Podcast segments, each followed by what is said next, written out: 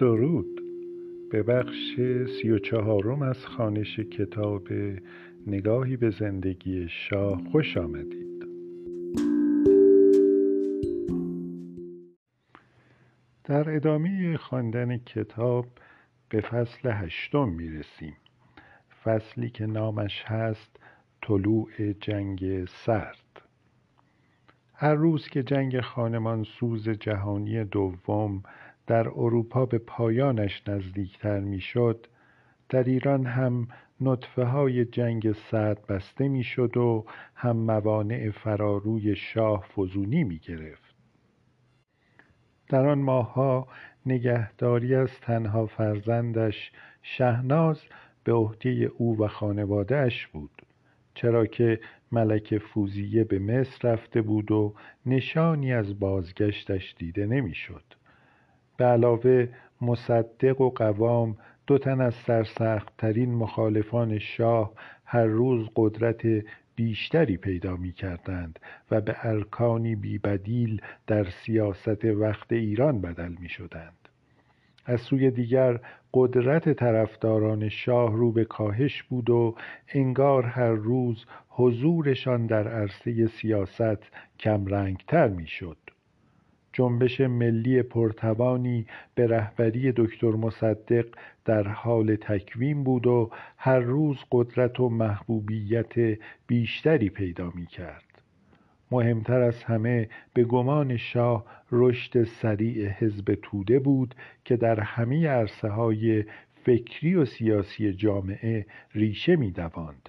حتی ارتش هم از نفوذ حزب مستثنا نبود. شاید هیچ چیز به اندازه کنفرانس تهران در سال 1943 یا 1322 شمسی ضعف موقعیت شاه را نشان نمی‌داد.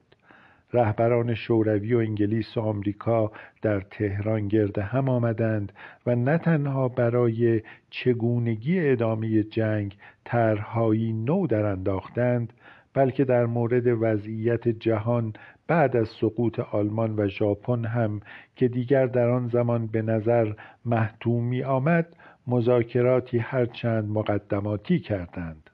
به گفته شاه این نخستین تماسش با دیپلماسی بین الملل بود. واقعیت این بود که در عمل او تماس چندانی هم با این دیپلماسی نداشت. خود او آن داشت که گرچه من از لحاظ رسمی مهماندار کنفرانس بودم رهبران سه کشور بزرگ هیچ اعتنایی به من نکردند. ما در آن زمان به قول فرانسوی ها پدیده ناچیز بودیم. در آن زمان من حتی بیست و چهار سالم هم نبود. سه دولت آمریکا، شوروی و انگلیس کار تدارک کنفرانس را به شکلی محرمانه انجام دادند و دولت ایران را از چند و چون ماجرا خبردار نکردند. حتی به خود شاه هم واقعیت تشکیل کنفرانس را تنها در واپسین لحظه اطلاع دادند. در نظر خود شاه توهینآمیزتر از همه این بود که هم چرچیل هم روزولت یکسره رسوم و ضوابط دیپلماتیک را که اقتضا می‌کرد آنها با رئیس کشوری که در آن کنفرانس تشکیل داده بودند در محل سکونت آن رئیس کشور دیدار کنند زیر پا گذاشتند و هر دو شاه را به محل اقامت خود فراخواندند. جالب اینجاست که روایت شاه از آنچه در آن دو دیدار اهانت آمیز گذشت با گذشت زمان دگرگون شد و در هر مقطع به ارزیابی او از جایگاهش در جهان بود. در سال 1358 هنگام تدوین کتاب پاسخ به تاریخ یعنی زمانی که در قربت بود و احساس می کرد متحدان غربیش به او خیانت کرده اند ادعا کرد که این دیدارها صرفا سوری بود و اهمیت واقعی نداشت. اما در سال 1976 وقتی احساس می کرد در اوج قدرت است و هر روز شخصیتی داخلی یا خارجی در متح سجایای سیاسی و نبوغ نظامیش ادعایی تازه می کرد در وصف همین جلسات گفته بود که در آنها مسیر جنگ را تغییر داده بود. می گفت به چرچیل گفتم متفقین باید جبهه تازه‌ای باز کنند و به نقطه ضعف طرف مقابل در ایتالیا حمله کنند. شاه به قول روزنامه نگاری که طرف این مصاحبه بود گفته بود با غرور درک کردنی این حقایق را بازگو می کرد و می گفت که به گفته شاه وقتی او نظریه نظامی جدید خود را مطرح می کرد چرچیل به فکر فرو رفت و ناگهان برقی غریب در چشمانش دیده می شد.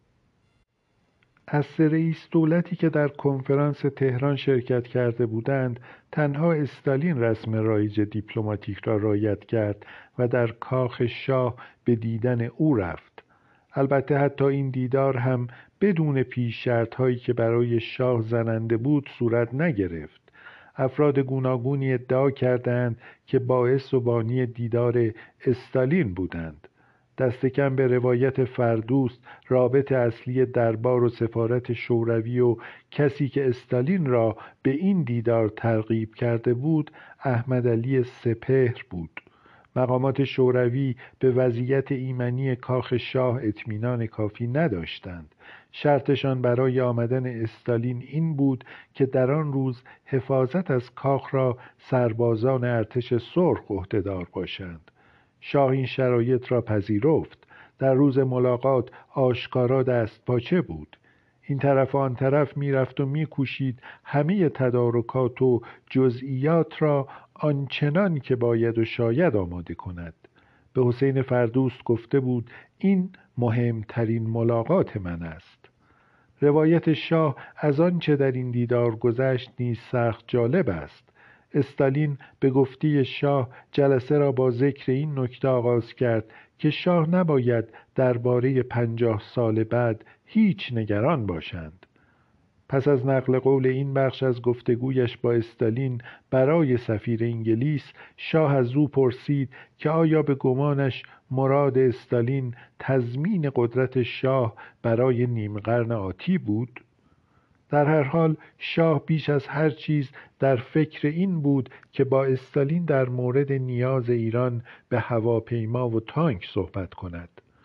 جمله شاه تمام نشده بود که استالین گفت شوروی آماده است یک رسته تانک و چند هواپیما در اختیار ایران بگذارد و بحث درباره تعلیم ارتش و نحوه ارسال این جنگ افزارها را به زمانی دیگر و در آینده موکول کرد. شاه نمی‌دانست که به راستی آیا کاسه زیر نیم کاسه بود یا استالین به راستی قصد کمک داشت. به طور مشخص استالین وعده کرد که سی تانک و سی هواپیما که برخی از آنها جنگنده و برخی کنند به ایران تحویل خواهد داد و دویست و پنجاه مستشار روسی را هم که برای تعلیم افسران و سربازان ایرانی لازمند همراهشان به ایران گسیل خواهد کرد. به علاوه زمانت کرد که پرداخت حقوق این مستشاران را هم دولت شوروی به عهده خواهد گرفت. می گفت رسته تانک تحت فرماندهی افسران شوروی قرار خواهد گرفت و در شهر قزوین مستقر خواهند شد. شاه قاعدتا نیک به خاطر داشت که آنچه به استعفا و خروج فوری پدرش از تهران انجامید بیش از هر چیز شایعه حرکت واحدهای ارتش سرخ از جمله رستی تانکی به اطراف تهران بود. آیا هدیه غیر مترقبه استالین اسب تروای شوروی بود؟ به رغم وحدت ظاهری متفقین در آن زمان سفارت آمریکا و انگلیس هر دو به شاه به جد توصیه کردند که از پذیرفتن هدیه بالقوه خطرناک استالین سر باز زند. به علاوه برخی از مشاوران شاه برایش تشریح کردند که چگونه به رغم ظاهر سخاوتمندانه هدیه استالین پذیرفتن آن حتی از منظر اقتصادی هم به زیان ایران خواهد بود. توضیح دادند که بهای واقعی هدیه استالین در واقع کمتر از مبلغی بود که ایران هر سال در نتیجه فروش اجباری برنج شمال به ارتش شوروی به قیمتهای غیر اقتصادی و پایین متضرر می‌شد. سوای همه این عوامل و دلایلی که شاه را به رد کردن پیشنهاد استالین ترغیب می کرد شاه خود همه عمر نگران اهداف شوروی در ایران بود. گمان داشت که آنها برانند که از ایران به قول او ایرانستان بسازند. طبعا این پیشنهاد استالین را هم قاعدتا بخشی از این هدف تاریخی می‌دانست. به علاوه شاه دلیل دیگری هم برای نگرانی حتی بیشتر از اهداف استالین داشت. گمانش این بود که پیروز واقعی جنگ جهانی دوم شوروی و استالین خواهد بود. وقتی جنگ تمام شد و کنفرانس یالتا کار تقسیم غنایم جنگ را آغاز کرد بسیاری از محافظ کاران و برخی از نظامیان غرب هم نظری مشابه شاه داشتند. بسیاری بر این گمان بودند که در کنفرانس یالتا روزولت فریب استالین یا به قول برخی در آن زمان امو جوزف را خورده بود. برخی روشنفکران اروپایی روزولت را متهم می کردند که در این کنفرانس اروپای مرکزی را به عنوان بخشی جدا نشدنی از غرب قربانی منافع و مطامع آمریکا کرد و کشورهایی چون مجارستان و چک را که به گفته مثلا میلان کندرا کانون پویای فکر و هنر غرب بود به استالین داد. در هر حال به گمان برخی دیپلمات های غربی در زمان پایان جنگ جهانی دوم نظرات شاه در مورد شوروی غیر واقع بینانه و بیش از حد وحشت زده بود. این نظرات به ویژه زمانی برای برخی در غرب وحشت انگیز شد که شاه در مورد بمب اتم داده سخن داد. شواهد همه حاکی از آن بود که او برای اهمیت و توان نظامی بمب اتم جایگاه ویژه‌ای قائل بود. می‌دانست که بعد از هیروشیما آمریکا به خاطر داشتن بمب اتم در موقعیتی منحصر به فرد قرار داشت. چهار سالی طول کشید تا شوروی نخستین بمب اتم خود را آزمایش کرد و موقعیت انحصاری و برتری نظامی برخواسته از این موقعیت را از دست آمریکا خارج کرد. شاه از جمله کسانی بود که می‌گفتند آمریکا باید از موقعیت و برتری خود استفاده کند و با حمله قافلگیر کننده به شوروی به نوعی جنگ بازدارنده را شروع کند و خطر شوروی را از این راه ریشهکن کند. وقتی شاه تصمیم گرفت پیشنهاد استالین را در مورد تانک و هواپیما رد کند بران شد که از این قضیه به نفع ایران بهره برداری کند در دیدارش با بولارد سفیر انگلستان اظهار کرد که دیدار استالین از شاه در اذهان عمومی ایرانیان تأثیری مثبت به جا گذاشته می گفت ایرانیان این اقدام استالین را نشان احترام او برای حاکمیت ملی ایران می دانند. مستطر در گفتار شاه اشاره به هدیه‌ای بود که استالین در این دیدارش ارائه کرده بود. آنگاه شاه به سفیر انگلستان توصیه کرد که دولت حضرت پادشاه انگلستان نباید در این ماجرا از قافل عقب بیفتد و باید اقدامی چون دیدار و پیشنهاد هدیه استالین به صورت چشمگیر ارائه و انجام دهد. بولارد از آنچه شاه گفته بود و شاید مهمتر از آن آنچه در عبارت پنهان بود هم تعجب کرد و هم به خشم آمد. به زبانی به راستی تند و جسورانه به شاه گفت که پیشنهادش سخت زننده است. هشدار داد که تلاش شاه برای ایجاد چنین رقابتی بین انگلیس و شوروی فرجامی خوش نخواهد داشت. در بخش آخر گزارشش از این دیدار با شاه بولارد بار دیگر کلماتی به کار برد که همه بوی تند نجات پرستی و تحقیر شخصیت ایرانیان می‌داد. بولارد نوشت در طول این دیدار شاه آشکارا نشان داد که تا چه حد شخصیتش در کنه و اساس ایرانی است و چقدر آنچه در سوئیس فرا گرفته صورتکی بیش نیست. نزد بولارد شخصیت ایرانی مترادف با بزدلی درویی و دونصفتی بود.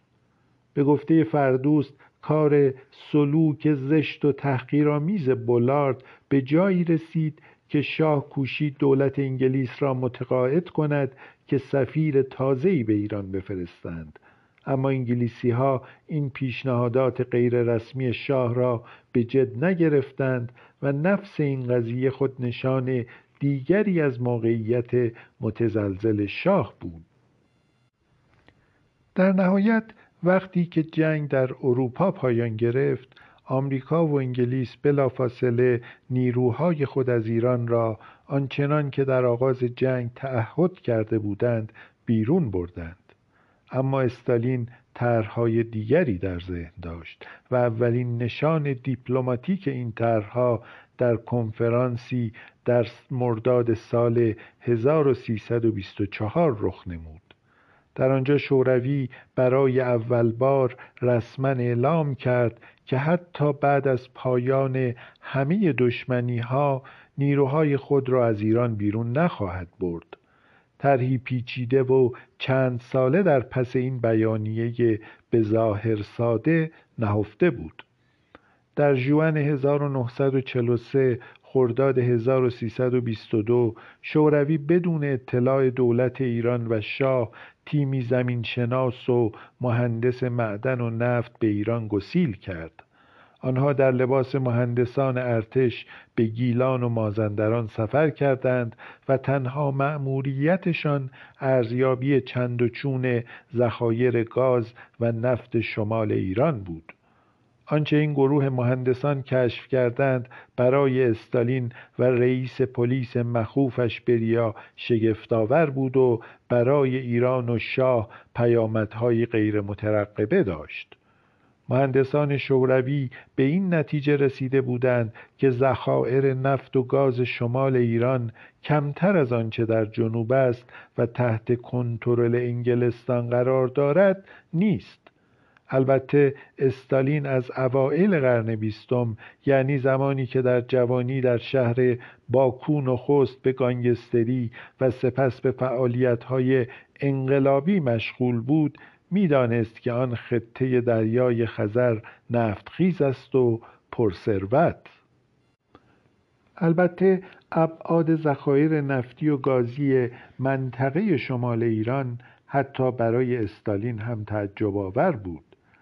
در 16 اوت 1944 25 مرداد 1325 بریا رئیس پلیس آن زمان استالین بعد از دریافت گزارش تیم مهندسانی که به ایران گسیل کرده بود تلگرافی به استالین فرستاد و در آن پیشنهاد کرد که ما باید به جد به قصد دریافت امتیاز نفت شمال ایران با آن کشور وارد مذاکره شویم.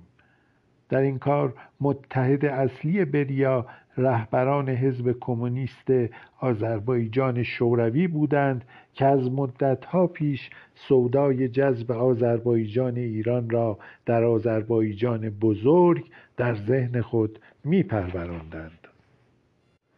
در هر حال با نزدیک شدن پایان جنگ و با قدرت تازه‌ای که شوروی در سطح جهان به دست آورده بود استالین که تا آن زمان نسبت به پیشنهادات بریا در مورد امتیاز نفت شمال رقبتی نشان نداده بود تغییر نظر داد و چشم طمع به نفت شمال ایران دوخت. در یادداشت مورخ ششم ژوئیه 1945 15 تیر 1324 شمسی که به ظاهر به امضای دفتر سیاسی حزب کمونیست شوروی نوشته شده ولی به گمان مورخان به قلم شخص استالین بود حزب کمونیست آذربایجان شوروی موظف شد همه اقدامات لازم برای ایجاد جنبشی جدایی طلب در آذربایجان ایران و دیگر استانهای شمال ایران اتخاذ کند. طبق این دستور میبایست جنبش استقلال ملی در آذربایجان ایران ایجاد گردد و قدرت‌های گسترده‌ای در چارچوب کلی ایران را از آن خود کند. حزب کمونیست آذربایجان هم چنین موظف شد در میان کردهای شمال ایران وارد فعالیت شود و آنان را به ایجاد کردستان مستقلی ترغیب کند. در همین زمان دبیر کل حزب توده ایران عبدالصمد کامبخش به باکو فرا خوانده شد و در آنجا دستور گرفت تشکیلات حزب توده در آذربایجان را یکجا منحل و همه افراد را در تشکیلات جدیدی که قرار شد فرقه دموکرات آذربایجان نام داشته باشد مستحیل کند. تشکیلات حزب در تبریز به طور نمونه در سال 1942 آغاز به کار کرده بود و از پنج عضو بنیانگذار این شاخه حزب توده چهار نفرشان پیش از جنگ در شوروی زندگی می کردند.